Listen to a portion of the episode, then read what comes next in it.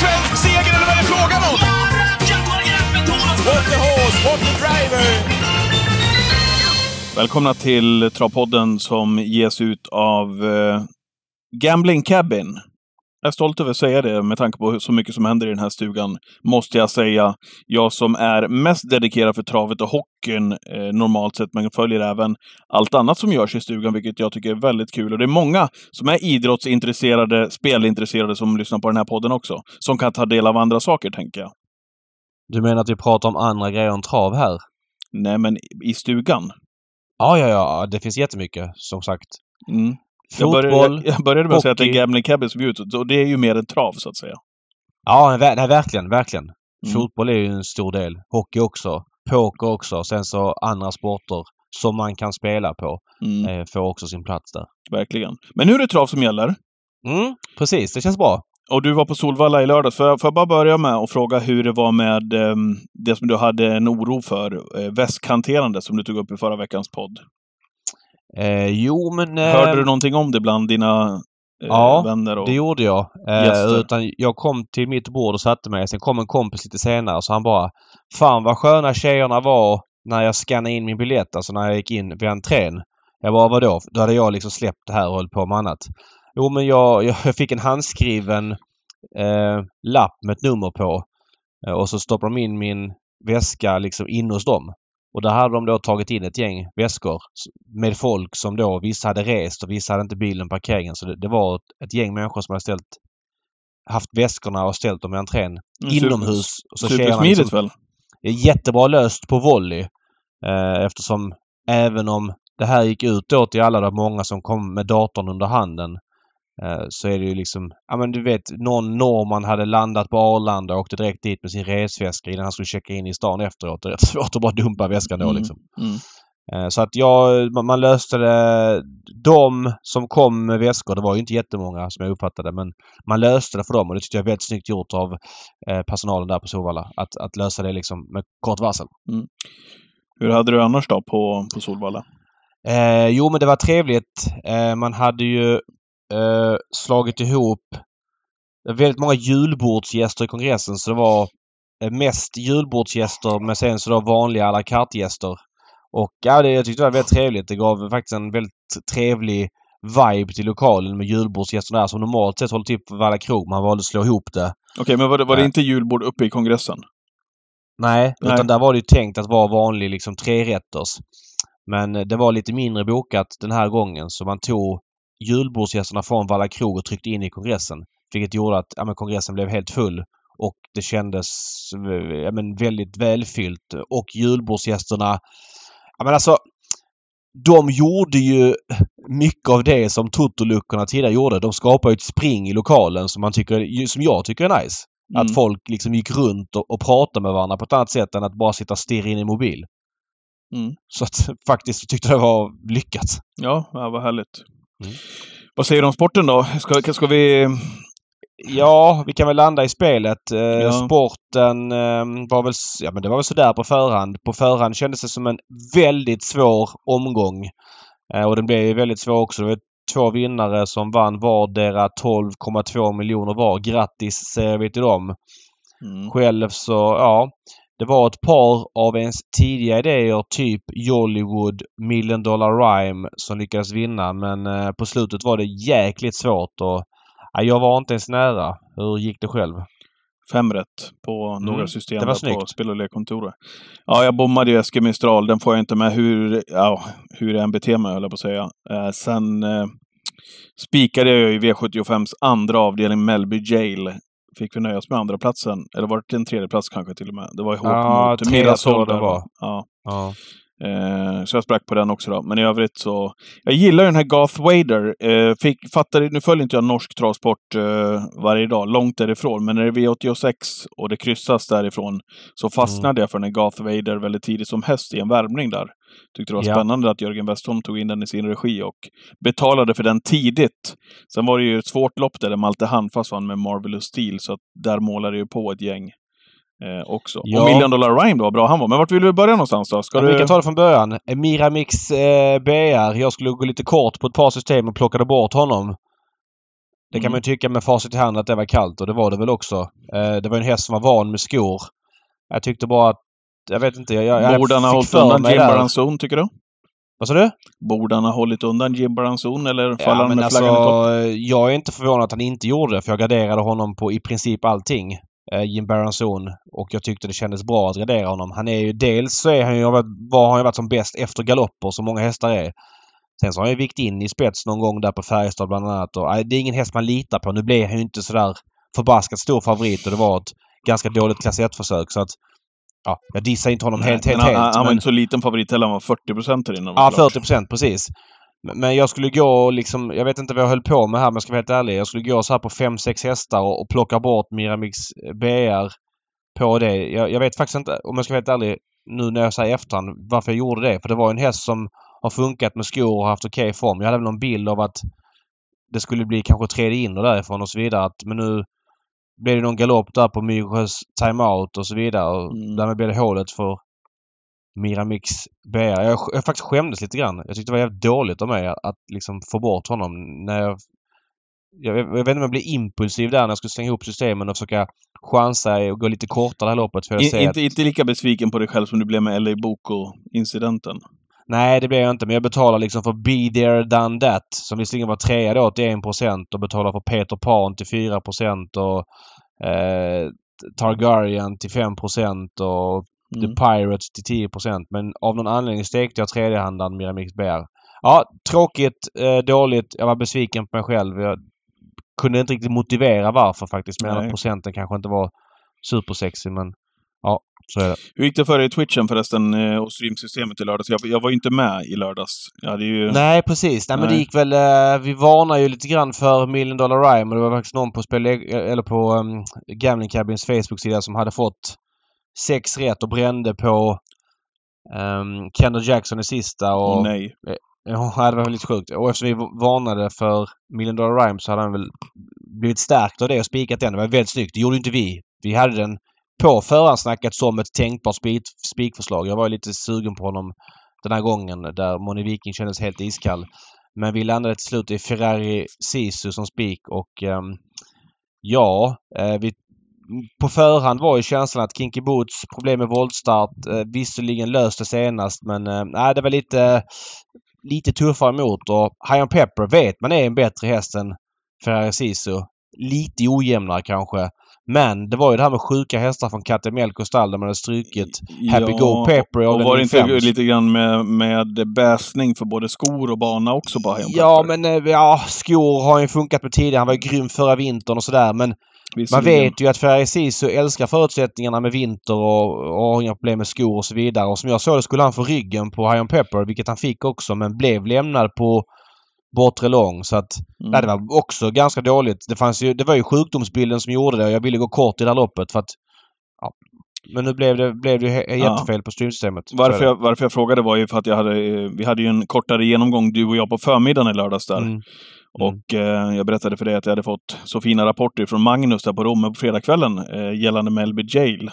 Mm. Eh, och du var ju inte helt övertygad och jag gick ju på honom i stort sett rakt ut på mina system. För han sa det också att det är en sån häst jag kan... Jag är inte så bekymrad över bakspåret över den här distansen. Det är en häst som jag skulle kunna kasta in och liksom chansa den första biten och löser det sig så behöver det inte vara helt iskallt. En del hästar kan du, måste du vara mer försiktig med i Ja. inledningen. Och du såg ju också hur han liksom verkligen provade Magnus att skicka in Melby Jail i smeten. Nu blev han ju kvar i tredje och fick väl någon position för långt bak. Jag tycker ändå att han går faktiskt fullt okej. Ja, Eh, det finns jag. två sidor av myntet med honom. Dels ska vi säga att jag var ju kritisk till honom hela veckan för att han var 45-procentare tidigt och, och så hade började, det droppade ju neråt, på, började droppa redan på onsdag, torsdag. Ja, men ganska så ordentligt. Han var ju på väg Ja. att möta Mirasol på sträckan. Ja, så landade den som 27-procentare och det är såklart en annan sak än att dissa en 45-procentare och jag har ju enorm respekt för Magnus optimism så när vi pratade så blev jag lite osäker för jag hade stekt honom på Oj. en del system men kanske då landa i att betala för honom och gå kort i loppet. Det blev ett ganska bra lopp för mig med Jollywood som jag hade på få hästar. Men eh, titta på loppet igen på Melby Han, han drar tussarna igen, Mm. 700 kvar. Och, och då, hade, alltså, då hade han fått ett lopp i kön. Jag, jag, jag har svårt och det, var samma sak gången innan. Då gick det alltså 16 och 8 första 1500 när han hade Jim Baranzon utvänt av sig. Då drog han tussarna också. Jag vet inte om att han är lite småtrög och så vidare men det känns ju aldrig positivt att behöva dra den växeln så pass tidigt. Sen i vissa fall kan det vara att det inte betyder så mycket att hästen behövs väckas upp. Men jag har inte en känsla av att Melby Yale är en sån häst. Jag tror bara Nej. att han är Eh, lite överskattad om jag ska säga. Ja, tror. jag är inte riktigt inne på den linjen. Jag tror ju att en... Det ska bli spännande tycker jag att se Melby Daly i nästa start. Nu vet vi inte om han går till vintervila eller han kanske... Han är väl inte anmäld någonstans nu va? Eh, det är nog inte omöjligt att han dyker upp i något försök till det. Det är Bollnäs om två veckor och han borde väl ligga bra till det för att kunna kvala in till finalerna den 26. Ja. Så jag, Jag tror att han Eh. skulle må bra, en sån typ av häst som du säger. Jag håller med dig när det gäller att den är lite sådär äh, trög, seg, stark.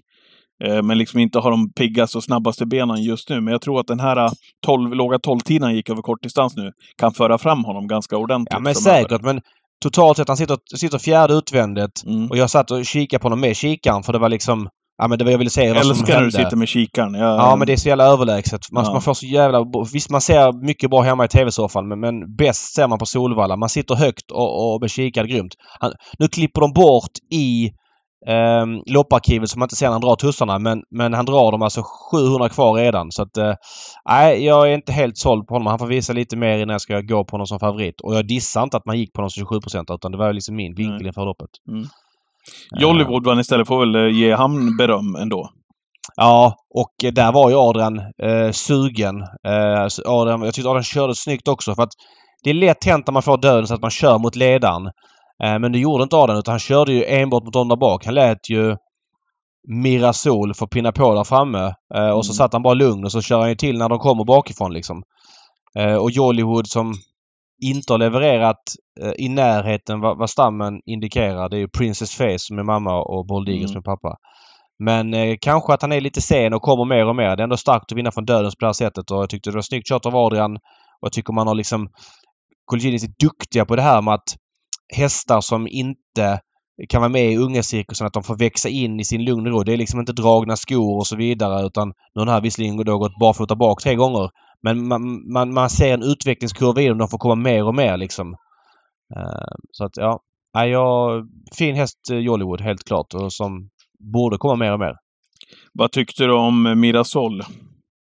Eh, sådär. Som Mm. väntat. Tyckte inte hon hade imponerat tidigare. Det var väl då första jänkarvagn då i, i Sverige som skulle vara kanske lite grann. Men... eh, Det var, ja. det var väl ganska så ordentligt mycket stim på henne va? Eh, ja, det var så. Syrran till var Green Manalishi ska vi säga. vad, vad ska du hon ska? Hon är syster till Green Manalishi. Ja, nej, nej, det är klart att eh, det blev stim på henne och med de här loppen i kroppen och Örjan upp och jänkarvagn och valla och kort distans och snabb ut och så vidare. Jag kunde absolut se... Ja, jag kunde fatta varför hon blev favorit men hon, för, min, för min del, Oliver ville spika henne streamen. Jag tyckte inte det för jag ville, ville se mer liksom. Lång resa för treårigt sto och så vidare. Ja, det kändes eh, inte så hett för mig. Och så Million Dollar Rhyme då. Vi kan väl bara ta hem det en, eh, en kortis då. Även om ni var uppåt på honom i Twitchen. Om du hade fått veta att han skulle få det där löpningsförloppet i sin hundrade start i karriären. Mm. Då hade jag inte trott på honom. Nej, det hade du inte. Jag tyckte det var surt att han fick dödens för jag trodde väldigt mycket på honom. Eh, och då kändes det såklart kallt och så hoppas jag att Fredde inte skulle köra till för känslan var att eh, Mark inte ville släppa med ett Odde.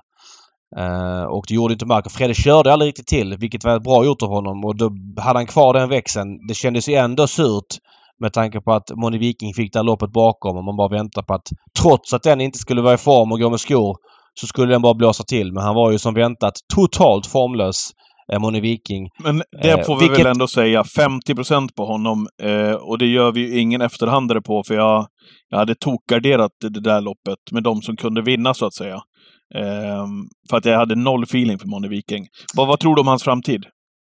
Nej men alltså vi eh, stekte honom det sista vi gjorde för att banta systemet på streamsystemet. Det var att ta bort honom på fem hästar så vi betalade bara för fyra djur. Eh, framtiden? Nej men jag tror att han kommer kunna duga i lite gulddivisioner här framöver och kommer säkert kunna vara med i något lopp här på vårkanten när han får gå barfota och sådär. Han har ju alltid behövt några lopp i kroppen. Men ja, och vi ska hans- väl ge, ge honom att han inte har startat sedan mitten på juni också. Nej, och de låg lågt från stallet och Björn ville starta dem nästa vecka men då är Björn avstängd så att han fick gå ut en vecka tidigare så det var ju allmänt minus på honom. Men, men det här med att vi får se Moni Viking vinna Harpers på en låg 11, 12 Kommer tid inte som han har ske, va? gjort, eller hög, hög 11 tid. Det kan man ju bara glömma. Mm. Eh, de- Den tiden är förbi. Han fyller 11 här snart. Så att, eh, jättefin häst som kommer vara ja, men spännande att följa på, på cirkusen som lär ta kliv med, med loppen men i, absolut ingen eh, elithäst på det sättet längre, tror jag. High on Pepper har väl kvaliteter för att bli en riktigt, riktigt bra häst eh, när han blir lite kvickare i benen. De brukar ju ha en förmåga att kunna bli det, de där hästarna som lever på styrkan ofta. Jag hade 12 sista varvet på nu han utklassade dem faktiskt. Han är ju så otroligt hård. Jag vet inte hur många hästar vi har som är liksom så uppenbart oöm för positioner som han är.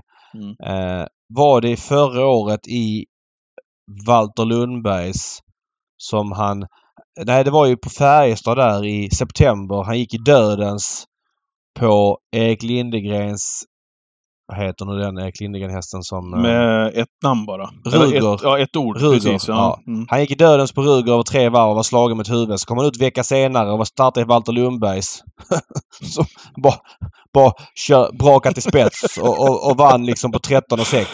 Ve, vecka, vecka över tre varv liksom. Ja. Man bara hallå! Ja, det var en brutal prestation han gjorde den gången. Eh, och då visade han hur bra han är liksom. Sen har han varit bra efter det flera gånger också. Det här är en absolut kanon som är stark, oöm och blir väldigt spännande att följa i eliten framöver. ja, för visst det skulle vara kul att se honom testa i, i den klassen så att säga. Ja, ja, nej, men där Jag är menar- han ju nu. Jo, att, men eh, att inte de här långloppen menar jag, utan gå ut kanske i en, i en gulddivision och Ja, ja, nej, nej. Både och. Ja, men gulddivisionen på vinter nu, han funkar bra med skor över 2,1. Eh, ännu bättre över 2,6. Jag har svårt att se vil, vil, i vilket sammanhang han inte blir favorit över 2,6. Ja. Jag undrar vem man ska möta. Mm. Eh, 2,1, ja, där blir det lite mer spår, spårberoende och andra hästar har relativt sett en fördel. Men Mm. Spännande. Jag vet inte. Kanske Sylvesterloppet eh, på nyårsafton Ja. över 2,6 med volt. Varför inte? Ja, nu har han ju, han har varit ute och testat gulddivisionen och så vidare vid flertalet Ja. tillfällen. Men Ja. där, där han är just nu, så att säga, där han känns som att han är ja, i fas. I den fasen han är just nu så hade det varit väldigt kul att se honom där. Ja. Igen. Ja. Ja, verkligen. Ehm, vad har vi sen då? Vi hade eh, Marvelous Ja, Malte. Handfast som Ja. vann med Marvelous Steel så helt alltså, såg ut som att um, Feline Burger hade enkelt skulle vinna 150 kvar men hon tände till väldigt bra på häst och den tappade jag helt bort, det ska jag erkänna. Mhm. Så att eh, det var ing, ingen uh, reklamomgång för min del, det kan jag Nej. lugnt påstå. Man är, man är duktig med att prata när det går bra men det är en del av en marknadsföring eftersom man sysslar med en vinstdrivande verksamhet. Och inga problem med att berätta när det går dåligt också. Nej, det, det är inte. också marknadsföring. Det hade varit... Ja, nej, nej, men jag har inga... Så är det. Men, eh, det var några vinnare här i lördag Ja. som, som var ruskigt kallas. Och som, som du själv sa, SGS Mistral. Att han vinner, ja men jag har halvjagat honom lite grann tidigare i lägre klass. Att han ska vinna först i tredje, sista sju. Nej, hade du sagt, jag hade du sagt, hade du sagt att han hade suttit i tredje in och uh, få smyga fram i sista sväng och lucka 150 kvar, Mm. då hade du kanske kunnat betala för honom. Men, och här eh, trodde jag väldigt mycket på Santis Hilton eh, som mm, ja, till en början då höll ledningen med hjälp av solfjällseffekten men hoppade då i en eh, situation där det går väldigt fort mot Real Scotch och Johan Unterstein och det visste jag fanns i leken. mm. Att han kunde galoppera om det blev en sån körning. Jag tror att han har haft toppchans från ledningen. Nu får vi inget svar på det. Men eh, ja, SGS Mistral behöver inte be om ursäkt. Nej, Eh, Kalle Jackson, inte. favoriten, fick ju loppet på läppen och var inte ens nära att utmana. Nej, och han ska, bara, han ska bara spurta förbi egentligen. Om han är som han ska. Ja, men där har det nog varit lite gått upp i klass och ganska så här lång eh, säsong med många V7-lopp. Jag var inte alls förvånad att han har tappat formen. Fin häst Garth Wader. Får jag med dig på den resan? Ja, ja, nej, jag är med dig. Det var... Ja, men verkligen. Nu fick han ju ett bra lopp ska sägas, men han var, vann ju väldigt enkelt. Vilket Kul. konstigt lopp det blev med Maverick Dream hårdragandes Garth Wader där bakom och mil ner till klungan ungefär i stort sett Ja, och där satt ju Robert Berg i dödens med Liberty Bo- Laredo Bocco och Mm. han gjorde ju absolut ingenting eh, i döden. Så jag vet inte om han inte kunde, men känslan var att han... Jag satt också och kollade på honom med kikaren och ville se hans kroppsspråk för det var så långt efter och han var ju den som satt i döden så... Men där hade Man- väl Lövdahl eh, sagt att han skulle köra i ledning med Maverick Dream va? Ja, ja. Ja. Men eh, Robban satt ju 50 meter längre bak. Ja. Alltså han måste ju vara den som leder att de tar in på Mm. de där framme liksom. Han har betrodd häst och sitter långt ner. Så att, Mm. ja, nej. Så är det. Så är det. Eh, det, var, det var lördagens omgång det. Nya tag till 12,2 på... mil sagt. Ja, det är skit. Alltså så här, och återigen, man är fel ute. Det har jag inga problem att prata om. Men är det. det är ändå kul på någon vänster då. Eh, det är så otroligt mycket roligare att vara fel ute, att den ger pengar än att liksom det blir favoritbetonat och det är 1200 på 7 rätt och det blir förutsägbart. Jag har inga problem att torska när det är så här svåra omgångar. Nej. Eh, vi har en rubrik i podden eh, där vi eh, har skrivit eh, Skellefteås travbana. Eh, bud 14 dagar. Eh, ska du berätta lite grann vad det här handlar om? Eh, Ja, det här kommer alltså på tidningen Sulkesport idag och eh, det är ju många travbanor som ligger på attraktiv, attraktiv mark då framförallt i de större städerna där marken då är dyrare. Men eh, för mig kom det som lite som en överraskning att travbanan i Skellefteå som visserligen då ligger ganska centralt eh, att ja, det var en intervju med ordföranden, vad heter han, Erik Forslund. och han uttalar sig och säger att man har fått ett bud på marken eh, på, i, hun, i, i hundratals miljonsklassen för att då bygga bostäder. Det skulle vara 25-30 hektar den marken. Eh, ja, alltså Skellefteå är en liten stad. Nu vet jag att den här det- det- det- batterifabriken det- precis. Northvolt Ja, eh, där var jag uppe och hälsade på och fick höra just om utmaningarna som man har i Skellefteå. Vi var faktiskt runt och åkte runt. Vi fick en liten guidad tur runt Northvolt. Jäklar vilket bygge! Där ska man alltså in med 6000 eh, anställda. ja. Som ska jobba Nej, på nej, plats. skithäftigt. Och där har man då de största utmaningarna, vad det skulle komma, eh, i att hitta bostäder och mark att bygga bostäder på i hela Skellefteå, vilket är den stora utmaningen nu. Northvolt, som är stort eh, rymdskepp, bara nedsatt på jorden där uppe i Skellefteå. Där ska alltså 6000 pers in, men det finns ju utmaningar runt omkring. Och när jag fick det berättat för mig när jag var där uppe i Skellefteå så kom det här kanske inte som någon jätteöverraskning att man tittar på de här bitarna. Alltså, när man läser intervjun med Erik Forslund. Det är ju Vi ska väl säga nuvarande ordförande, va? nuvarande ordförande. Men bor man i Skellefteå gillar trav så är det en rätt dyster läsning. Dels så spontan tanke. De ska sälja, om, om de säljer marken, vad ska de göra av den? Bygga nytt längre ut. För vad? Skellefteå har alltså 14 tävlingsdagar i år. De har väldigt, de har en travtränare på banan. De har lite ponny travsverksamhet. Det är få travtränare i regionen. När Skellefteå kör trav så är det väldigt ofta en stor del tränare från andra banor som plockar stor del av pengarna. Eh, totalt sett och han pratar i termer om att travsportintresset har minskat betydligt och han är avgående ordförande och Nej, jag vet inte. Det känns eh, mycket frågetecken runt hela den här grejen och vad det innebär för Skellefteå på lång sikt. Mm. Nej, men verkligen. Eh, vad, vad känner du själv? Det är väl, har de 14 dagar nästa år, va? Ja. Jag, jag, alltså, vi har ju pratat om det här tidigare med att lägga ner banor för att han säger själv i intervjun att det kostar några miljoner att, att ha den här banan i drift och med tanke på att det bor, det håller till en liten klick travtränare i närheten och när de kör sina största dagar så är det ju framförallt tränare från andra banor som tar degen. Om de ser den här marken, ja, vem ska ha pengarna? Det, det kan jag inte bedöma. Då kan man säga, ja, det ska gå till att bygga en ny bana. Jo, men för Mm. vem? Eftersom det inte finns några aktiva där. Det, det, det, är, det är en rörig fråga tycker jag. Eh, jag förstår också att travsportsintresset i Skellefteå minskar om man inte har en bana. Eh, så är det ju. Men ehm, ja, det är en Ja. klurig fråga. Jag vet inte, vad känner du? Nej, supersvårt. Jag tror att vi, vi kanske kan vänta in veck, några veckor här också och se lite grann. Men det är som du säger, det är en, det är en smådyster läsning. Nu, han säger att han ska avgå och, ja, och att det inte är så många som är intresserade av travsport. Men, men, Ja, det, men, det tror jag tycker att han har fel i. ja, Alltså, men, men menar- frågan är ju större än så. Det inrymmer ju väldigt många amatörtränare där uppe. Det är en Ja, ponnyverksamhet. men är det och så många då? Med tanke på Vad var det? eh, man, 40-50 man, stycken? man minskar ju med antalet dagar för att det, hästbeståndet på banan blir mindre. Det är ju det det hänger ihop med liksom. Mm. Jag- jag är- jag är generellt-. Jag är ju med Anders Källström i det resonemanget. Jag är ju... Ja, men i så fall ska man hitta ny mark. Jag är ju väldigt emot att eh, lägga ner travbanor för att det ligger där uppe. Utan tänker mer på bredden och Ja, ungdomar och hela den här absolut. Det biten. kan man- jag är, ju, jag är man där säger med så- Källström hela vägen i den intervjun vi Jo. gjorde med honom här. Absolut. Så kan man ju säga att kul för de som bor där uppe och, och, och, och allt det där. Sen samtidigt om vi sparar, jag vet inte hur många miljoner vi skulle kunna frigöra på att eh, inte ha Skellefteå som bana. Tänk om man kunde lägga dem på eh, andra saker på andra banor där det bor folk. Det vore ju en höjning för de regionerna. Så jag tittar på deras lista av tränare. Eh, de har alltså fyr, fem stycken A-tränare. Jakob Bjurman, Jens Eriksson, Leif Eriksson, Per Gustafsson, Christian Månsson. Men nu startar man, man startar alltså ett av de eh, största företagen i, Ja, nej i Sverige där uppe med 6000 anställda som ska in. Eh, Ja. jag vet att Skellefteå ishockey jobbar ju jättetajt med att liksom få alla de 6000 och ja, men någon form av hospitality på ishockeyn där. Mm. Att bygga samarbeten. Det borde väl travet också ha bra chans att göra, Ja, tänker jag. På de här I det, få 14 I det så har. finns det någonting eh, att spin, bygga vidare på. Så är det. Eh, vad hade du mer då? För du har ju tagit ett snack med Adrian Colgini eh, här tidigare då, som inte jag var med på. Eh, och den ska vi bjuda på om en liten stund. Ja, jag vill bara prata om lite grann om att SD eh, kom med ett förslag. Det var också en nyhet som Sulkesport Ja, levererade exakt. igår.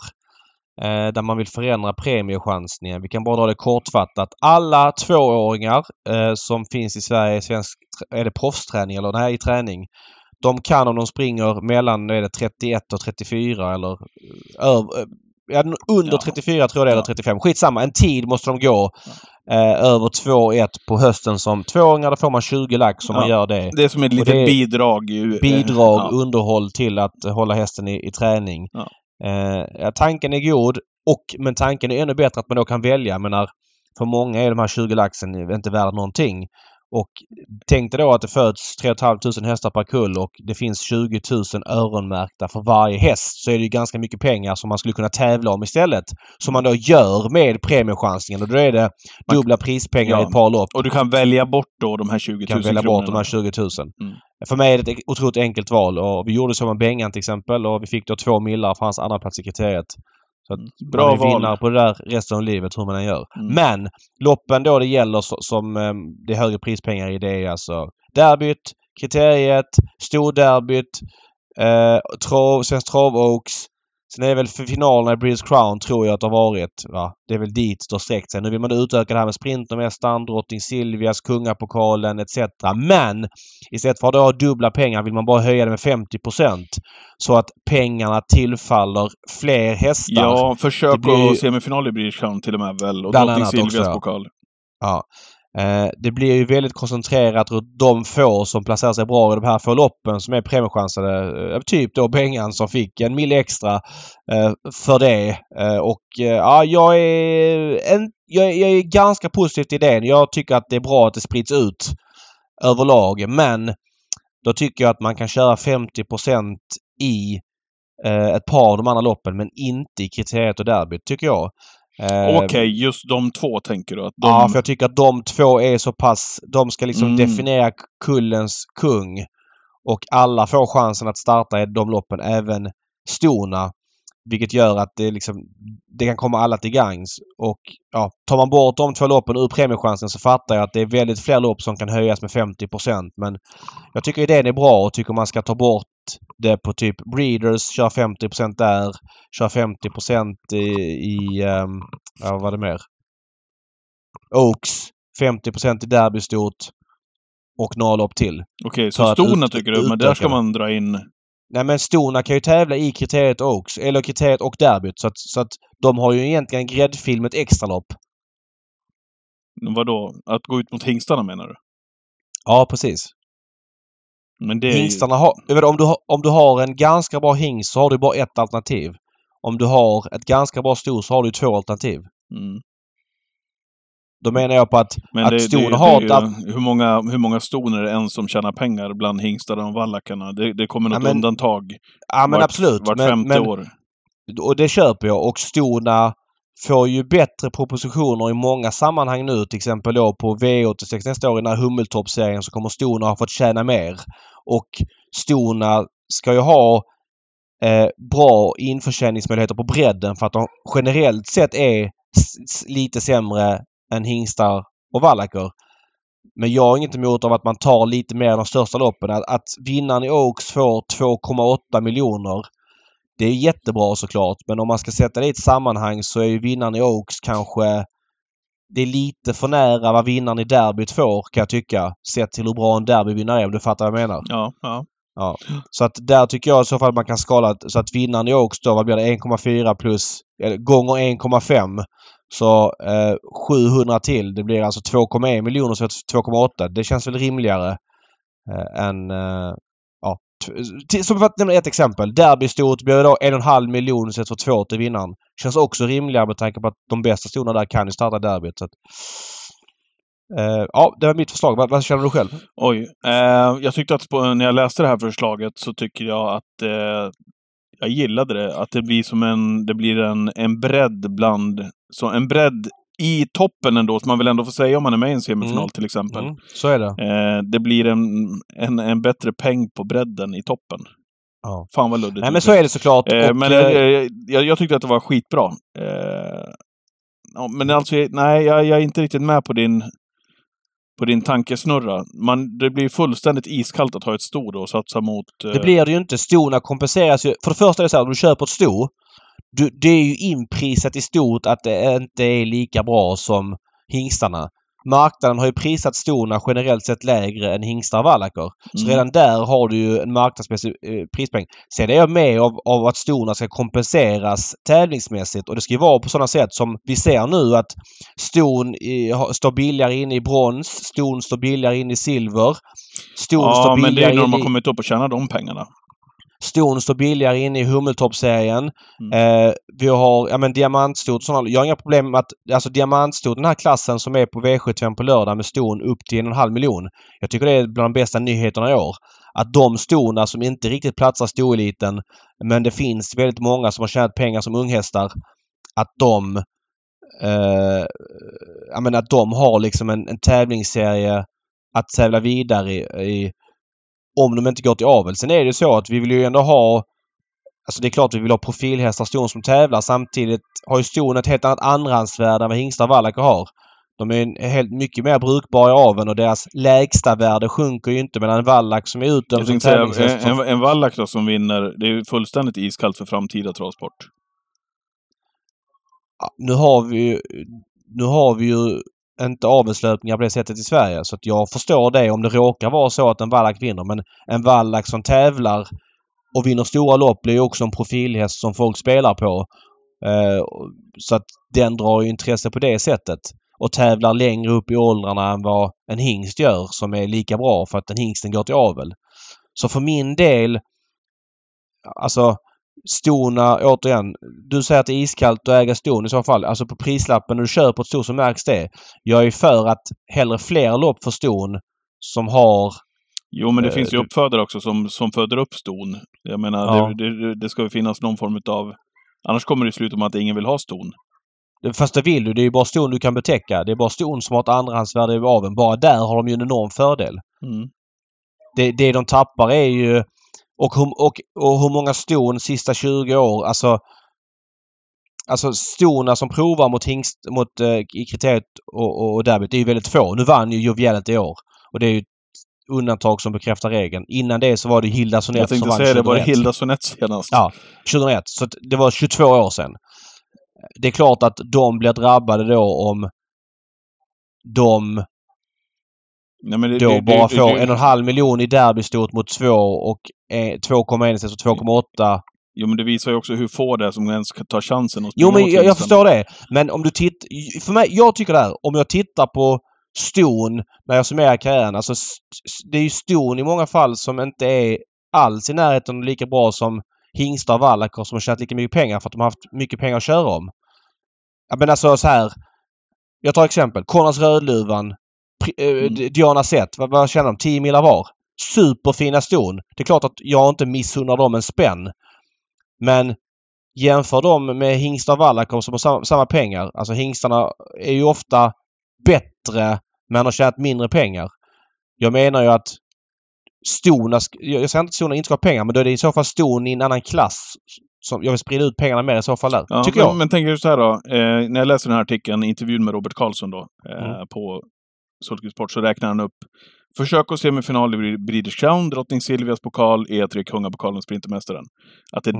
där pengarna också ska delas ut då, utav de här, istället Ja. för att det är till, Ja. eh, ja, i de här loppen som du räknar upp alldeles nyss. Tycker du även där alltså att stona ska ha mindre, an, mindre del, andel utav de här pengarna än hingstarna? Även i försöken och semifinalerna? Nej. Utan det är bara Det, det är bara... Eh, Oaks-vinnaren, eller typ i Oaks. Nej men alltså, eller så här, tvärtom. Jag vill, jag vill, jag vill, jag vill primera kriteriet och derbyt. Enbart de två loppen.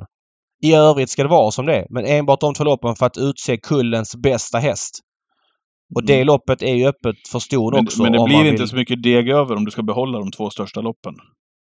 Jag vet att det inte blir det. Jag vet att det försvinner för att de två äter väldigt mycket pengar. Ja, ja. Så är det ju. Mm. Så att nej, visst. Och, då får man tycka att David Neves har fel. Men, men, men det, så är det. det, det, ja, ja, det kan man ju tycka. Men man, det är väl härligt att vi har en dialog. Det är ju, Ja, ja, nej, nej, men, diskussion men det det. kanske krävs eh, mer tid och kanske en Jag fattar att det inte blir så mycket det. deg över om det bara är Breeders. Men Breeders är ju å andra sidan fyra finaler. Det blir ju Mm. rätt mycket pengar där. Och det är ju vinnaren och tvåan och trean och fyran och femman och sexan. Och sen så, ja. Ja, Derby fattar. stort. Oaks. Vad var det mer? Långa E3 har också varit premiechansat något år. Ja, skitsamma. Du hör själv. Det är... eh, Ja, men det är bra. Det är bra, att, det är bra också att du är uppe för, för det är ju bara ett förslag det här vad jag förstod Ja, men jag, ty- jag tycker det är bra totalt bra sett. att man jag, jag, lyfter den. Ja. jag tycker det är åt rätt håll, men Tittar inte hela det. vägen ut som de vill. Så Nej. kan vi landa. ja, verkligen. Då är vi, då är vi överens. Mm. Ska, vi, ska vi lyssna på den intervjun som du gjorde tidigare eh, idag? Ja, eh, när inte jag var med. V75, precis, V75 Åby på lördag. Jag tycker Stall Colgjini har en formtopp som är väldigt stor. Mm. Tycker att eh, mycket grejer som ser bättre ut där för dagen. Och eh, jag vill valde att slå en signal till Adam. Dels för att snacka lite Barack Face men även Spännande. V75-chanserna på lördag. Jag lutar mig tillbaka och lyssnar. Hej Adrian, hur är läget? Eh, det är bra tack. Själv också. Det är bra. Vad gör du? Jag blev precis färdig med eh, stalljobbet så nu ska jag faktiskt käka lite lunch och foka på Jägersro ikväll. Mm. Det känns som att ni har ruskigt bra form på stallet. Eh, den här hösten tycker jag mig se nya toppar. Eh, inte bara att de bästa hästarna går bra utan även sämre hästar som ni maximerar bättre. Eh, vad säger du om det? Jag håller med dig. Vi har en hel del hästar som man egentligen inte hade beräkningen att de skulle prestera. Till exempel Dominic Vibb och sådana här, sådana här hästar som verkligen är toppade för dagen. Så att det, det är jäkligt kul alltså. Jag upplever också att ni från stallet generellt sett, det tycker jag är ett bra Eh, men när stallet är i bra slag, det är att man är vassa på att bedöma stallets prestationer. Inte bara liksom att det är eh, att de kommer att prestera bra eh, utan även de som kanske inte är där. Och det tycker jag ni har gjort ganska, eller väldigt bra i höst. Vad säger du om det? Eh, ja, alltså det är inte alltid det stämmer såklart. Men eh, jag tycker väl att jag känner mina hästar ganska så bra och, eh, har eh, en ganska så nykter syn på, på vad de är redo att prestera och, och dessutom vad de möter. För jag är ofta ganska bra påläst på, på motstånd. Så att vad de räcker till att prestera mot de hästarna. Och det, det känns faktiskt rätt så bra att, att kunna leverera vettiga slutsatser på vad hästen kommer att prestera i loppet. Mm. Eh, vi kommer till Denard Deglidé strax. Eh, ni har fått in ett par hästar av Gocciadoro. Eh, vad har varit tanken med, med den grejen? De har ju varit igång ganska lång tid under säsongen och hamnade hos er. Är det tillfället eller vad gäller där? Eh, jag fick en förfrågan om, eh, för han skulle släcka ner sin eh, eh filial i Stockholm och eh, hade väl, ja han fokuserar på, på Vincennes nu, eh, vintermeetinget där nere och de här hästarna har inte pengar nog till det så att eh, deras ägare ville helt enkelt ha kvar hästarna i Sverige och, eh, och kunna eventuellt vara med och eh, tjafsa lite på V75 med dem. Och då letar de efter en tränare och blir tillfrågade om att, och ta över dem helt enkelt. Nu under, eh, ja, fram till, till våren antar jag. Mm. Vilket skick kom de i? För att ni låg ju väldigt lågt med Dr. Gio i Stockholm och också väldigt lågt på Jägersro med eh, vilka var nu det Dragons Bar. Eh, och de presterar ju inte något vidare någon av dem. Ni, ni var rätt ute där liksom så att säga. Men, men hur lätt är det att förbättra en häst som varit igång ett helt år och matchats tufft? Alltså, då, jag visste ju vad de hade för resultatrad på slutet och det var väl ungefär den formen de kom eh, ut i loppen sen hos oss. Så att eh, eh, det var ju lite grann för att se lite var, var hästarna stod. Jag, det kändes inte som att de skulle vara någonstans på topp. Men det kan, eh, det kan såklart blixtra till. De kommer ju från, eh, från Sisyfos, eh, tror jag de har stått. Och eh, det är klart att de kan eh, tända till på ny miljö, komma ut i Vombo och lite nya banor och, och eh, hela den biten. Så att det är ju förhoppningen att de ska kunna, kunna blixtra till. Men de får några veckor på sig nu innan de startar de här hästarna som redan varit ute och inte presterat. Ja. Eh, måste fråga om Barack Face. Vad gör han för dagen?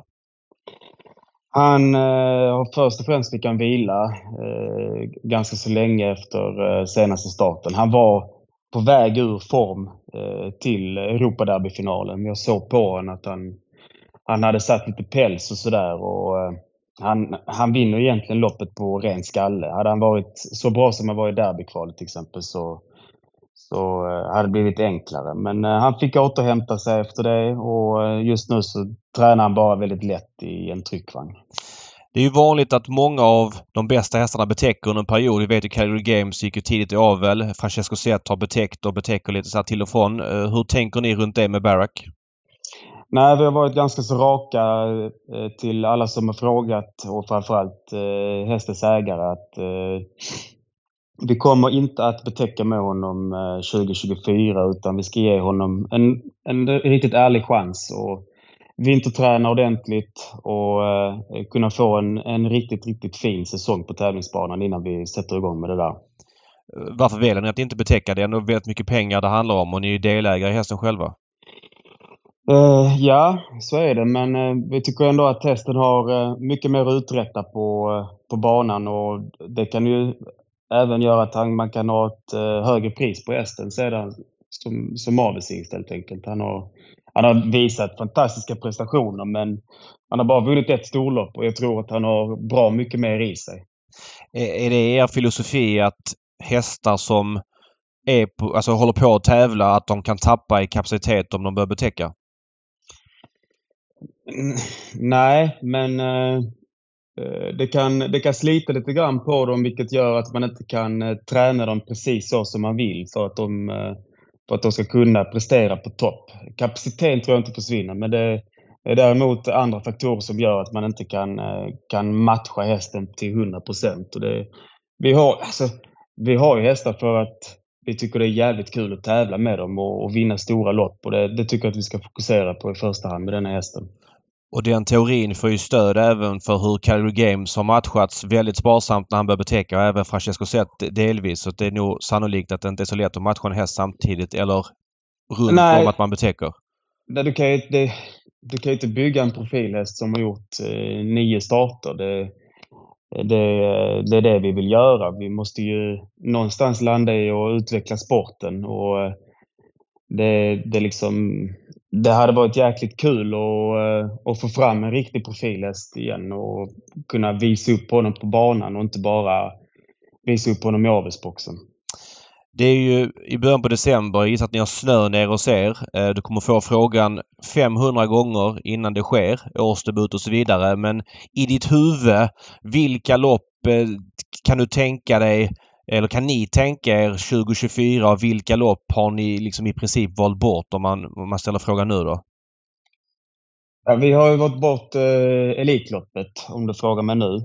Mm. Är det helt 100% eller kan det bli så att han årsdebuterar i april? Paralympiatravet känns så bra. Ni kan inte tacka nej? Så kan det vara. Men eh, då ska hästen se helt exceptionell ut där hemma i träning och eh, typ se ut som en ny Varenne. Så långt ska det vara. Mm. Men eh, som det ser ut just nu så ska det, och, och, det skulle verkligen förvåna mig om man gör det.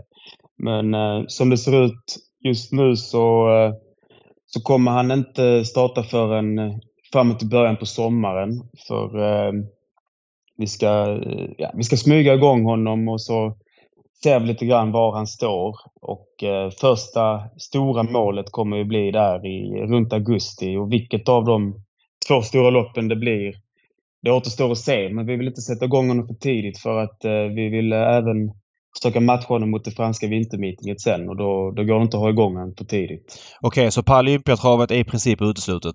Ja, det är det. Eh, om vi pratar sommaren där, eh, då är det lite gulddivisionslopp. Vi har ju Östersund och Boden. Jag vet inte hur pigga skulle ni kunna vara på en resa upp till något av de loppen? absolut inte omöjligt. Det är eh, två fina tävlingsbanor. Eh, så att i så fall Östersund som är en, en kortare resa. Ja. Kan tänka mig. Och sen när du pratar augusti där. Vi har ju alltså Åby World Grand Prix med 6 miljoner till vinnaren den 10 augusti.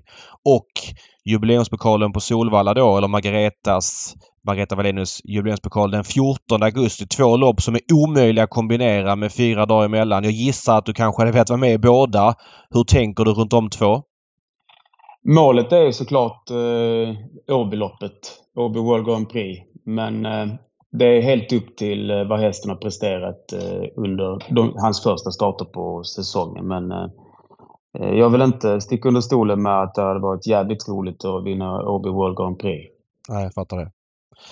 Okej, okay, så prognosen nu i början på december det är årsdebut någon gång under sommaren. Men det är inte helt spikat än utan ni tar det lite grann efter hur hästen känns?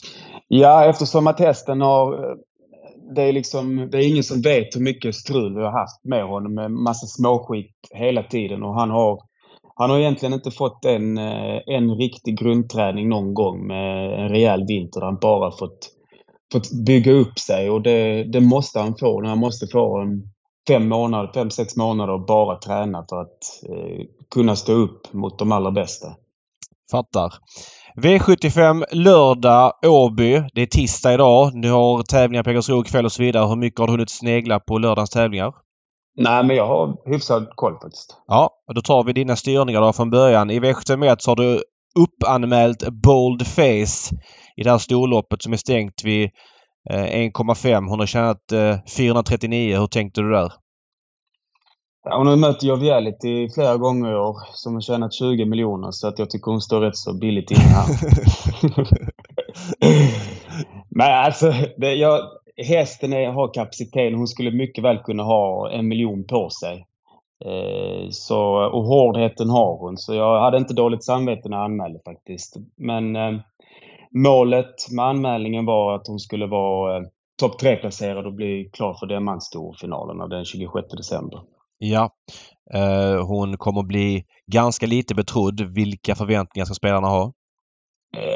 Ja, nu har hon ju bakspår och eh, det är på Åby så att det blir svårt för henne att vinna. Utan de får förvänta sig att hon, hon kan nog prestera och bli 3-4. Men hur är det där? Hon var ju trea i ett diamantstorförsök på Jägers. Uh, vilken fin alltså, för det här är en annan proposition menar jag. Vilken, du har lite dåligt kolla. Vilken final blir det hon hon kan kvala in till om hon presterar sig bra här? Alltså, kan man slå ihop de poängen? Jag tror det. Alltså, eh, som jag har förstått det så är det så länge det är diamantstorlopp så är det den finalen sen och då är det ju ett tilläggslopp. Precis, som det var på Jägers? Precis. Ja, okej. Okay. Så det är den finalen ni siktar på helt enkelt att kvala in på till? Ja. ja. ja. Okej, okay, fattar. Eh, V72 kör du åt Lars E. Nilsson. Akal Face som du har kört tidigare. Det var ett tag sedan. Vad säger du om den hästen? Han är väldigt stökig alltså. Han, eh, eh, jag har eh, inte lyckats speciellt bra med honom i år. Han stack iväg för mig för, på Jägers och eh, spår, svårt spår i volten. Han är stark men eh, det är absolut eh, ingen ni håller som någon, eh, någon, tidig, någon tidig häst här. Jag kollade om tidigare karriären. Johnny Takter hade väldigt svårt att få runt honom i volten eh, tidigt. Sen när du började köra så tyckte du fick iväg honom faktiskt ett par gånger i voltstart. Är, är det hans svagaste punkt eller kan han galoppera var som helst i loppet? Nej, alltså det är framförallt starten. Men jag sa till Lars att jag, jag föredrar nog hellre voltstart med honom nu. Med, för att det, när han kommer upp bakom bilen så blir han helt galen vissa gånger. Så varva ner lite grann i voltstart. Men nu nu var det ju inte optimalt med spår 2. Då har jag ingen rygg när jag ska vända upp. Fattar. Så du ligger lågt spontant så här? Ja, ja, det gör jag faktiskt. Eh, V73 Legolas minne har du ut Ultion Fe som jag tycker du körde väldigt snyggt med senast. Eh, nu utvecklas man och det händer mycket men jag inbillar mig att vid några tillfällen i din karriär så hade du kört i ledningen som du gjorde så hade du bara känt ah fuck it, jag kör i ledningen. Men du valde att släppa och köra in 75 000 och fick en häst som gick på bra sätt över mål. Hur ser du på den starten senast?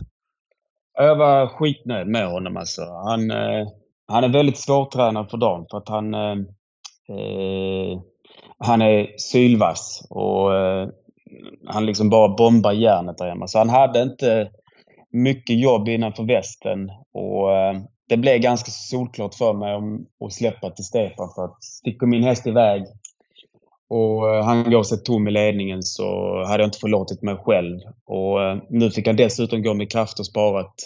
Jag hade inte ryckt någonting på honom. Och eh, det har vi verkligen igen till denna starten, vilket jag tror har flyttat fram honom också. Hur tänker du från spår 7? Han är ju väldigt snabb. Senast var det ju då vinklade inne på Jägersro som är en liten fördel. Vad säger du om spår 7 här? Ja, det är det. Men samtidigt så eh, Åbys spår långt ute är ganska så snabba om man har en häst som kan följa bilen. Eh, så eh, jag kommer trycka av honom från start och eh, som jag läser loppet nu så kommer jag nog eh, vilja släppa till, eh, till Stole Show för jag vet om att det finns eh, open stretch. Min häst håller sig lugnare när han, eh, när han kan gå i en rygg. Och, eh, han har gått sig tom i ledningen ett par gånger så jag vill inte bjuda honom på det redan. Så Stole Show är drömryggen men du vet inte om du kan tänka släppa till någon annan? Ja, jag släpper inte till någon annan, det gör jag inte. Det gör du inte? Okej. Okay. Jag tycker inte de, de har visat någonting. Så att, och Stole Show är ändå han är ändå, nu vet jag inte vad han har gjort för lopp. Jag ser att det är dåliga tider han har sprungit. Men han har två ettor i raden nu och han springer bäst i ledningen så han lär ju hålla till upploppet i alla fall. Ja, han, de här loppen han har gjort har varit mot besked motstånd. Han har stått 1,20 båda gångerna och ja, han kan inte göra så mycket mer än att vinna. Så jag, jag, tror nog att formen kanske inte är som den var för ja, ett, När ett år sedan. Grand Prix, Nej, precis. Men han är nog från spets i sånt här gäng borde han ju hålla en bra bit spontant. Det är min gissning också. Ja, han var ju dessutom fyra i uh, UTM-finalen för, Ja. för inte så länge sedan. Så det är nog ingen fara med det. Ja.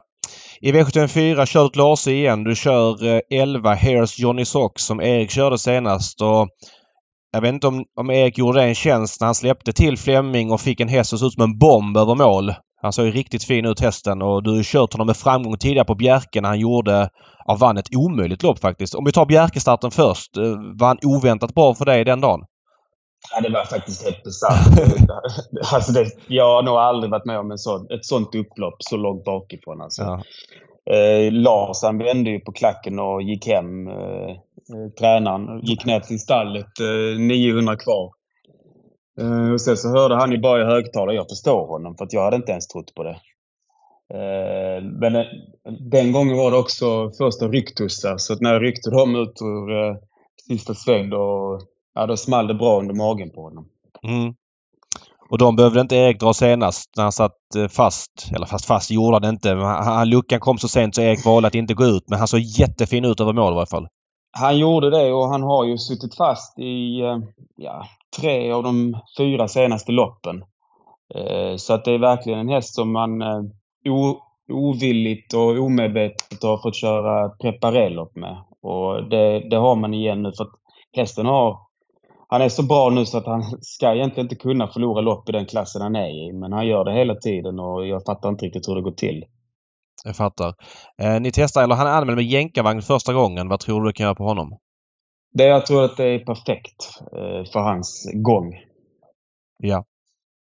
Så att det, det kommer vara en ytterligare effekt på honom. Du låter lite småoptimistisk. Det är absolut. Eh, Streckprocenten är felaktig. Även fast han har dålig, dåligt utgångsläge så tål han att göra arbete. Och dessutom med jänkarvagnen nu, visserligen med skor fram, men eh, jänkarvagnen kompenserar det bra. och Prestationen i Norge var grym. Så Mm. eh, den procenten ska han nog inte vara på. Nej, spännande häst där. I V755 då, väldigt svårbedömd för spelarna.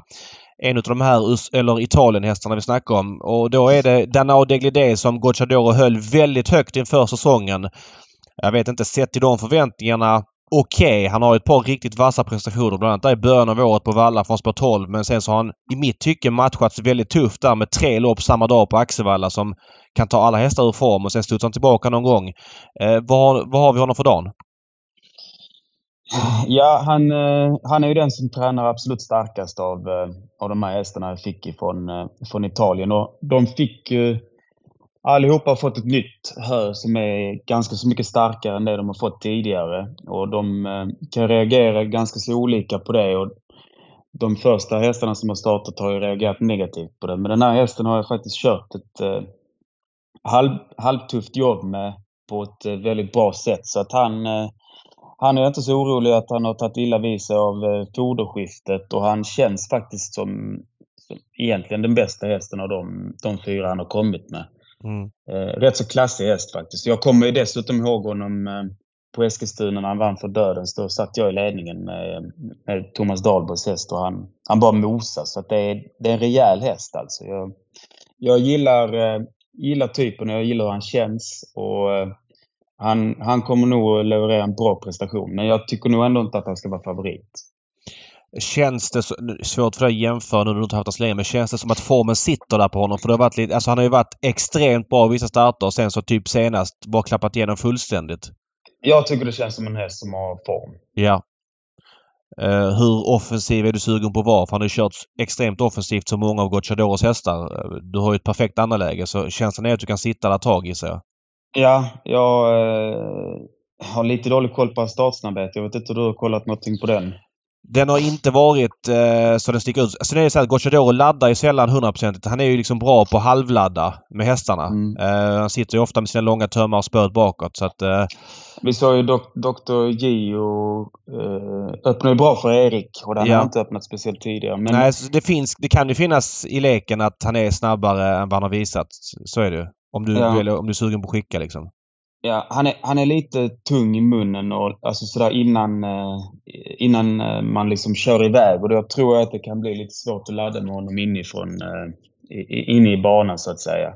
Så att jag, som jag känner nu så tror jag att det blir rätt så mycket säkerhet på start och sen kunna attackera från kön istället. För så, så bra tycker jag att han känns i alla fall. Men det är ändå en liten brasklapp för att han, han kommer bli favorit i känslan och du, det är kanske inte är det blodigaste bronsdivisionen men du vill ändå varna för att du, ja.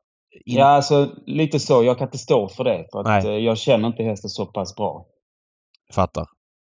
Eh, I V757 körde Dominik Vibb som är väldigt startsnabb. Eh, har spår 8 den här gången först och främst. Vad, vad har vi honom på formkurvan tycker du?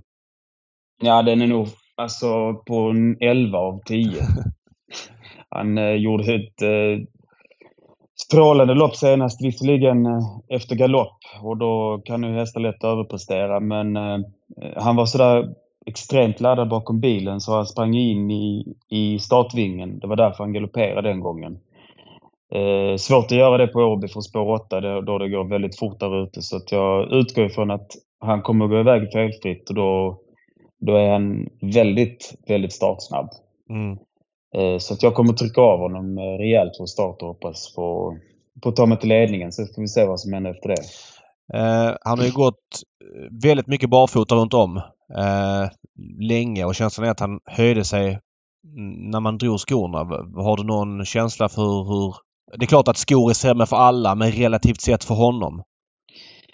Eh, jag tror faktiskt inte att det kommer eh, drabba en speciellt mycket faktiskt. Jag tror nästan att barfoten har, eh, har hämmat han lite grann på slutet för att han har varit eh, extremt nära passgång eh, stundtals i loppen. Och det, när de springer sådär på gränsen till passgång så tar det också på, på styrkan av hästen, löpstyrkan i hästen. Så att jag tror nästan att det är att föredra att köra med skor på honom för dagen. Ja. Om vi summerar då. Eh, känslan är att du varit rätt tydlig men det som sticker ut lite extra av de du kör, är det Hells Johnny Sox? Jag tycker det är Ultion till att börja ja, ja. Han har väldigt bra feeling för.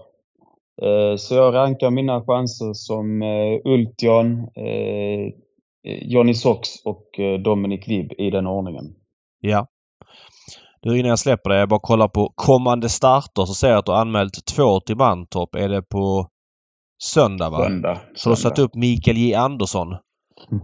Uh, det, ja, alltså, det är inte alltid. Nej, det är väl det jag reagerar över. Det är jättekul tycker jag från sidan men hur eh, tänkte ni där? Alltså det är ingen som brukar köra åt er. Nej, för att uh, han uh, körde en häst som är väldigt svår för mig i... ja, det var nog i fjol. Och jag ser att han, han kan ju köra häst. Det är klart att han kan göra det. Han har gjort det i hundra år. Men han, han är liksom bra på att köra häst. Och den hästen tog han runt på ett mycket snyggt sätt. Och den här, eh, eh han heter Tony Barroso, är inte helt lättkörd. Och behöver en häst som tänker, eller en kusk som tänker framåt. Och det, det gör ju Micke J. Mm. Så eh, jag ville ha honom på den hästen och då, eh, då tog jag han även på den andra hästen som vi har upp. För att det är mycket skönare att ha samma kusk på bägge två. Hur funkar det då? För nu gissar jag bara men jag utgår för att han normalt sett inte hade åkt till Mantorp för att köra den dagen utan du ringde honom och kollade kan du köra de här på Mantorp? Så, så säger han ja. Är det så det funkar? Nej, jag satte upp honom med ett par reservkuskar bakom. Men han, han klickade i sig. Och jag tror att det kommer gå bra faktiskt. Ja, ja spännande. Ja, men jättebra Adrian. Tack så mycket. Lycka till på eh, lördag så håller vi connection. Tack så mycket. Toppen. Hej. Hej. Adrian Colgini är där. Härligt att få lyssna till er, David. Och eh, ja, men mycket intressant att lyssna på en del saker. Mm, framförallt om en backface. Ja, verkligen. Eh, om jag får gissa, eh, det är min egna tolkning. Colginis är ju alltid sugna på att vara med i Elitloppet. Nu stängde han ju inte dörren helt för Elitloppet eh, men jag, jag chansar på att eh, chansen att vi får se honom i Elitloppet är större än, än den han anger nu totalt sett. Att det växer fram. Jag kan säga att han känns dunder i jobben i mars månad. Eh, debuterar i april och så bra farten så kan man inte tacka nej till Elitloppet. Jag, jag, säger, jag, jag, säger inte nej. att det är favoritscenario på nej, det. Nej, nej. Men jag säger ändå att... Också. Fortsätt, om jag drar till med att det är 25% chans att vi får se en Elitloppet. På Adrian lät det som att det var 5 då, om vi säger så.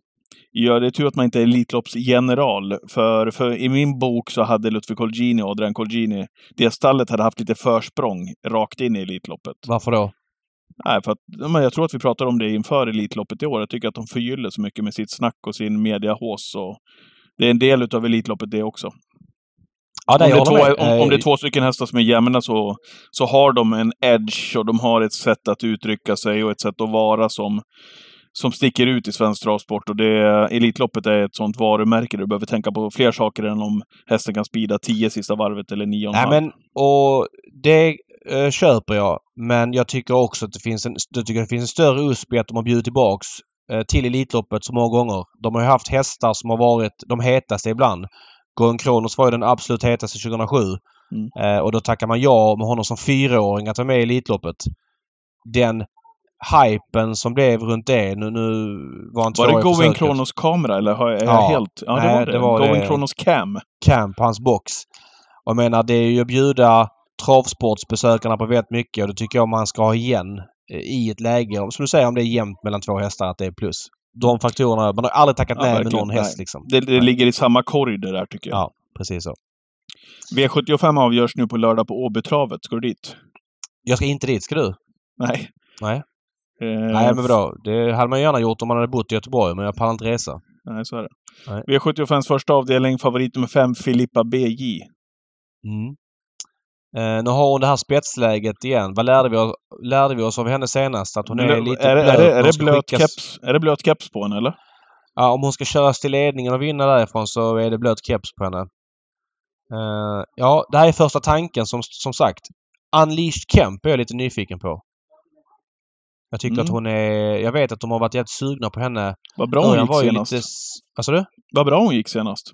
Gick bra senast och så vet jag där inför... Hon var jättebra i Elitloppshelgen men sen efter det så var det lite liksom grejer som hände. Jag vet inte vad som hände. Men eh, hon har inte varit lika bra men sen har hon kommit mer och mer. Hon var ju mm. sjukt bra i Elitloppshelgen. Kolla om på det loppet. Om hon sitter sist utvändigt. Det är loppet som Jassi Perin vinner från döden. Där Joviality är också med. Mm. Hon går med liksom i rygg på Joviality. Tappar den i sista sväng men skjuter till ändå bra på upploppet mot jävligt bra hästar. Mm. Eh, ja. Nej, 11 procent spår rätt där. Ja, köper det. Köper det David. Rakt ut i det där loppet. Mm. Andra avdelningen är ett Luca Barroso favorit. Klar mm, favorit. Mm, den hästen kan man inte lita på för fem öre. Uh, han galopperar lite här och var och uh, jag tar tacksamt emot honom som 47 procentare om så blir fallet. Det blir det ju inte när loppet går. Adrian uh, bäsade ju Akal Face rejält och den är stökig i volten. Ja, det här han, loppet kan nog... Han, eh, Luca Barroso har, eh, har kostat mig lite grann. Jaså? Ja, för jag vart otroligt frälst i honom i somras. Framförallt vid andra platsen på Jägers. Var inte det under Hugo, Hugo Åbergskvällen? Jo, det var det. När Monjian Boko vann. Han spurtade in som tvåa, Luca Barroso. Tänkte att det där är en... Den här kommer rada upp segrarna här framöver, men så har det inte blivit även om man vann senast då. Nej. Fin ja, häst är det, utan tvekan. Ja. Mm. Ja. Eh, tredje avdelningen just nu, gulddivisionen och eh, favorit Eh, knapp sådan. Eh, nummer 8 Stole the Show före nummer 10 Four Guys Dream. Din spik senast, Four Guys Dream. Ja, eh, Guys Dream som funkar väldigt bra eh, med skor och om banan blir hård. Ja, han är första häst till den här procenten. Jag tror att han är bäst för dagen. Men det är klart, Adrians scenario var intressant där. Han var inne på att spetsa med, med Ultion Face och, och bara släppa till Stole Show. Nu är jag inte säker på att det kan bli så enkelt att inte någon av dem eh, invändigt kan Men det eh, kan de väl till. inte? Det är väl ingen Ja, som... Emoji är ju snabb ut när han laddas och den här Ostage Torbjörn Simberg ska ju vara med och blanda sig in i spetstiden. Ja, okej, men du tänker att de håller ut Ultion då, eller vadå? Mm. Ja, men eh, kanske inte Ultion, men kanske håller ut eh, Stole Show i ett annat läge. Jag vet inte. Örjan måste vara med på noterna ju. Så är det ju. Mm. Men jag gillar eh, Four Guys Dream i alla fall väldigt mycket. Jag tycker jag att han vet. levererade på ett väldigt bra sätt senast. V75s fjärde avdelning är 3 Needham favorit. Mm, det får han gärna vara. Han är bra Nidem. Jag dissar inte honom helt men jag... Ja. Eh, behöver inte prata med Adrian för att förstå att Here's Johnny Sox är ett intressant bud. Med tanke på insatsen näst senast och eh, hur han såg ut över mål senast eh, och så att, att han bara är 5 Och anmäld Och så med gäng- bike, va? Jänkarvagn första gången precis som vi snackade om. Så att, nej, det känns jätteintressant till 5% Mm. V75s femte avdelning, eh, två Down Now Daily Day favorit. Ja. eh, Ytterligare en häst som de har fått ifrån eh, Gocciadoro. Gocciadoro. Där var ju snacket med Adrian värdefullt att han... Ja, bäst av Gocciadoro-hästarna men ändå inte som favorit tyckte han. Nu är loppet här ganska klent för att vara i bronsdivisionen men de här Gocciadoro-hästarna har haft långa säsonger eh, och fått mycket Det har väl tuffa lopp. synts både på Doktorn och Draken, va? Ja, det är svårt att bara förbättra dem. Eh, det är faktiskt jänkarvagn igen på för Frankie Godiva. Han vann ju med en sån eh, på Valla i mars månad. Det var väl någon final på V75 vill jag minnas. Vad fan var det för final? Ja, kanske. Det var en final i klass 2. Precis, Konrad körde då och nu är det jänkarvagn igen. Det känns ju lite intressant till eh, låga 3 Ja, det säger jag spontant där. Farfars Dream kanske får en ny chans. Han har man jagat ett tag. Ja, verkligen. Sjätte avdelningen då. Eh, tidig eh, take den här veckan på det här loppet, precis som de övriga åtta. Sangria Pellini favorit tillsammans med eh, Mikael Nimczyk. Som kommer med tre raka segrar. Eh, vad bra hon har varit, Sangria Pellini. Hon slog eh, Carroty var det väl här för någon start sedan. För ett V86-lopp va? Mm. Näst senast. Mm. Ehm, ja, det här loppet känns ju väldigt Just svårt. det, Jag, har- Carroty, Marabou, Brodda, två av tre mål. jag har på rak arm inte mycket att tillägga här kan jag säga. Här måste jag in i arkivet känner jag. Ja. Japir Queen var det många som jagade lite grann senast. Det är ju ganska tufft inne här. Men... Uh, Jag är små- jag är småjagat också. känns ju lågt. Också småjagat Bicana Wine. Ja. Ehm, ja, Det var inget superintryck senast va? nej, men desto bättre gången innan. Gången innan, ja precis. Så det är Vi- jävligt tufft inne här nu med tillägg, baklopp och tillägg. Det är inte lätt att runda liksom. allihopa. Nej. Och så är det Fleming Isemannen som är favorit i sista med Even Steven. Ja. Nej, det är Versace Face i nuläget. Ja, det är det. Förlåt. Ja du. Ja, kanske att det kan gå för Versace Face. Jag gillar eh, förutsättningarna för honom. Nu hoppade han senast. Eh, känslan är att han med jänkarvagnen... Han var ju startsnabbare där på Färjestad första gången. Sen så hade han haft spåren bit ut och inte Örjan laddat lite grann. Jag vet inte hur formen är på honom. Det är kanske att den är lite på retur men eh, det fick vi inte se senast. Men det är bra förutsättningar. Så mycket kan jag säga. Jag vet Mm. inte. Som favorit kanske man inte pallar honom ändå. Man gillar Gaylord Am alltså. Det är man ju inte Ja, ensam om. Var ju två bakom High On Pepper i den senaste starten, va? Mm. Mm, I mitten där på, på november på Valla. Nu är det ju bricka 12, men jäklar vilken fin häst det är. Ja, det är fruktansvärt fint. Måste man säga. Ja. Eh, och så trean då. Alltid på en lördag. Nu är han tillbaka igen. Gerben. Ja, nu är han tillbaka på V75. Ja. Alltid på en lördag. Gerben. Vinner inte sig på V7 dock. Nej, det gör han inte. 13.00 på lördag är vi tillbaks med Twitchen. Då är vi pålästa. Då kör vi en ordentlig genomgång.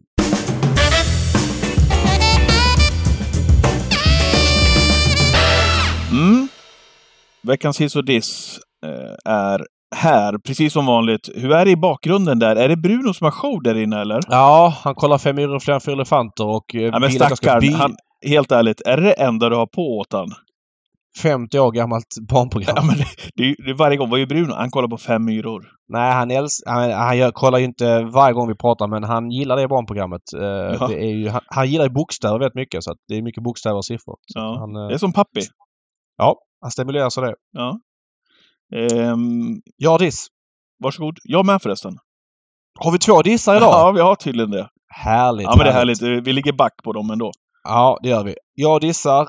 Um, ATG har ju framgångsrikt haft tillsammans-spelet med butiksandelar i flera år och jag tycker det är en eh, bra satsning. Jag tycker man har gjort det rätt. Jag tyckte det blev bra när man drog ner provisionen till ombuden till 6% från 10.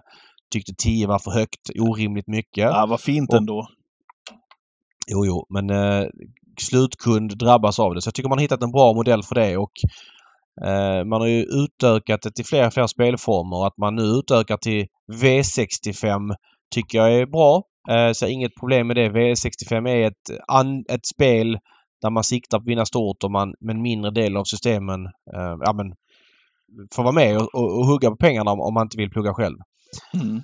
Man har också infört V5 och V4 och eh, ja, jag är skeptisk när det gäller V5 och tycker det är helt iskallt med V4. Hur tänker ATG här? V4 är ju ett spel som eh, ofta ger ganska låga utdelningar. Det är ett multispel. Ofta för den eh, närmsta kretsen när man spelar faktor på jokersystem eller drar systemet många gånger och så vidare och eh, säkert många mindre spelare med liten insats tycker att de får rätt mycket spel för pengarna. Därmed undrar jag vad andelssystemets syfte är här. För det första vill man ju styra andelsköpare mot de stora polerna och inte V4. Jag menar, att ha V4 riskerar ju ändå i längden att någon annan pool marginellt då minskar lite grann i omsättning för att folk spelar V4 och tröttnar. Så det kan ju inte V4 vara ett sånt här andelsspel med de låga utdelningarna och hur det är uppbyggt. Jag fattar inte varför ATG erbjuder det här. Eh, jag tycker också det är ett dåligt sätt för de här ombuden som marknadsför det gentemot kunderna som inte har någon koll. Eh, dålig produkt att köpa andelar i V4. Jag tycker ATG borde steka V4 som butiksandelsspel eh, direkt. Fattar inte varför man har infört det alls. Ser ingen uppsida med det alls. Kast. Ja. Nu, nu, nu kanske du får hjälpa mig Och lite dessutom Ja. att folk ska tjäna provision på, på plugga fyra lopp. Nej. Tycker jag är helt värdelöst. Men en V7 och en V8 där sitter, kan man nog lägga ner hela dagen. Ja, men verkligen. Hela är- dagen, en är hel vecka. Ja, men, men på V4 det är väldigt svårt att göra, ha liksom vinklar som ska sticka ut. Nej, kast. Ja. Mm. Nu, nu kanske du får hjälpa mig lite grann här. Jag kan vara ute på tunn is här. Men Mm. eh, de gånger som jag har liven på i bakgrunden eller tittar på en lördag eller en onsdag eller kanske jag sitter på Rom och Rättvik och kommenterar och så har jag liven på eh, mellan loppen. Mm. Så ser jag då och då Ola Wenström, eh, toppankaret får vi väl ändå säga ifrån Champions League-fotboll och toppsändningarna i, i fotboll under många, många år väl. En utav Sveriges bästa manliga programledare skulle Skriver jag säga under, sport. skriver under 20 sju dagar i veckan. Eh, kanske den bästa skulle jag säga. Eh, Från Discovery väl? Kom väl därifrån via satt? Jo, det var ju på TV4 fram till EM 2000... Var det 10 eller 8? Nej, eh, VM var 10. Det var då EM 2008. Sen så hoppade han på Hur fan kan du ha det här i huvudet? Viasat-spåret. Jo, men jag vet ungefär när han slutade. Okej. Eh, och sen började han på Viasat och var grym programledare för Premier League och Champions League där i många år. Verkligen. Och som gjorde, förutom att sporten i sig och matcherna i sig eh, givetvis var fem, fem getingar varje gång, så gjorde ju han, han lyfte ju sändningarna, tycker jag. Otroligt skicklig. Men när jag Ja. ser honom nu, David, och det är här jag Ja. menar att jag kanske är ute på tunn is lite grann, så ser jag honom då titt som tätt med en blaska under armen rundresande i Europa och står och gör några stå-upper. Eh, jag är säkert sen på bollen också. Stå-upper utanför några arenor. Och då tänker jag, är det det här han gör för, för sin räkning så att säga, för ATG kanal 75? Är han ute och gör stå-upper? För jag tänkte så här, har han någon gång en vinkel där han kanske till exempel intervjuar sportledningen eh, inför en match eller en, kanske till och med får tillgång till en spelare som han har bokat upp i god tid och så vidare? Eller är det, åker han runt och kör ståupper till ingen nytta alls? Och vad, vad ger han Vad ger han er som tycker om att spela på fotboll och ja, de ligorna Ja. som han representerar när han är ute? Ja, men han värvades ju till ATG för att vara ett face för den här spelformen Big Nine och Big Nine har funnits nu i två år och två månader och omsättningen lyfter inte. Nej, men det, det är ett tungt Eh, namn alla, på alla det sätt och vis. backar. Men då resonerar väl ATG lite grann så här att sportspel överlag verkar gå väldigt bra för ATG. Man har ju sin marknadsföring nu att man är störst i Sverige på sportspel och det gäller framförallt då fasta odds och sportsbooken. Eh, Så man, man ser det ändå som att eh, en del av den reklamen man gör för Big Nine har spilt över på sportspelen. Så själva Okej. Eh, Big Nine kanske inte går bra och men, men spårspelen går bra. Så därför motiveras då liksom den här satsningen fortsatt tror jag. Eh, Ola Wenström som namn, att man värvade honom, jag har inga synpunkter på det. Eh, utan Nej, men borde han, inte kunna, ett- borde han inte kunna användas till något annat än att köra stå upp utanför arenan Nej med en men det är det, jag, armen? det är det jag menar också. Eh, Jag kommer landa i samma sak. Jag förstår inte riktigt vad man har tänkt här eh, med att han ska åka runt och bara stå eh, utanför en arena och, och, och med en tidning i handen. Vad det ska ge. Det ger ju lite närvarokänsla om det är så att ATG hade sänt matcherna. Men det gör ju inte ATG det. Nej, Så men det- det, det det här är... informationen- Jo, ab- absolut, närvarokänsla David. Men det här gjorde ju Andreas Wanberg och TV4 för 20 år sedan och Kristina Cappellin åkte ut i Italien och hade en rapport ifrån Rom. Eh, Ja, inför Med rullande. R. Jaha, helt fantastiskt. Eh, fantastisk Ja. korre för övrigt. Ja, eh, så det är ju inget nytt liksom det här, utan om det, om det är det nu man får av en så pass skicklig programledare som Ola Wenström så vill man väl använda honom till något annat än att köra ståuppor utanför någon arena som i alla fall de gånger jag har lyssnat ska jag säga, ger mig totalt noll och intet. Ja men så är det och jag tycker också att eh, han används fel. Han gör ett magasin där han summerar. Det tycker jag funkar helt okej liksom. Det är lite imagebyggande när han går igenom Big Nine. Men för den sakens skull behöver man inte åka till respektive stad och stå med en tidning utanför handen. Jag tycker det är förlöjligande av hela eh, ja, men hela konceptet och ATG. Jag tycker man famlar lite i mörker när man kör det här på det här sättet. Det blir lite löjeväckande. Jag, jag fattar att ATG vill fortsätta Big Nine trots att omsättningen går neråt för att man har investerat mycket i det. Och ja men det är väl säkert lite prestige i det och när man väl har startat upp det så är det liksom nu tickar det ändå på. Även om det inte är många kronor så, så tror jag om man bara stryper kostnaderna så blir det till slut en intäkt ju. Berätta mer Men- om det här, en kortis om det här magasinprogrammet, för att då kanske du är inne på någonting som jag ändå känner att Ja men då, då går han bara igenom matcherna. Han går igenom matcherna ur ett journalistiskt perspektiv. Snackisarna i ett magasin. Jag har inte, jag har inte sett det så ofta men ja, okej, med experter ligger- eller? Nej, nej, han pratar igenom själv. Men han Ja. är ju väldigt duktig på att eh, vara tyckare också i de där inslagen. Liksom. Så han blir ju lite tyckare också. Mm. Kommer med lite statistik och sånt. Ja, men inte ja, men intressanta vinklar och sådär. Så, och han är ju duktig på att få ihop inslaget. Så, så jag tycker inte det är något fel på inslaget. Men jag tycker också att han används, används väldigt konstigt på det här sättet när han åker runt och liksom...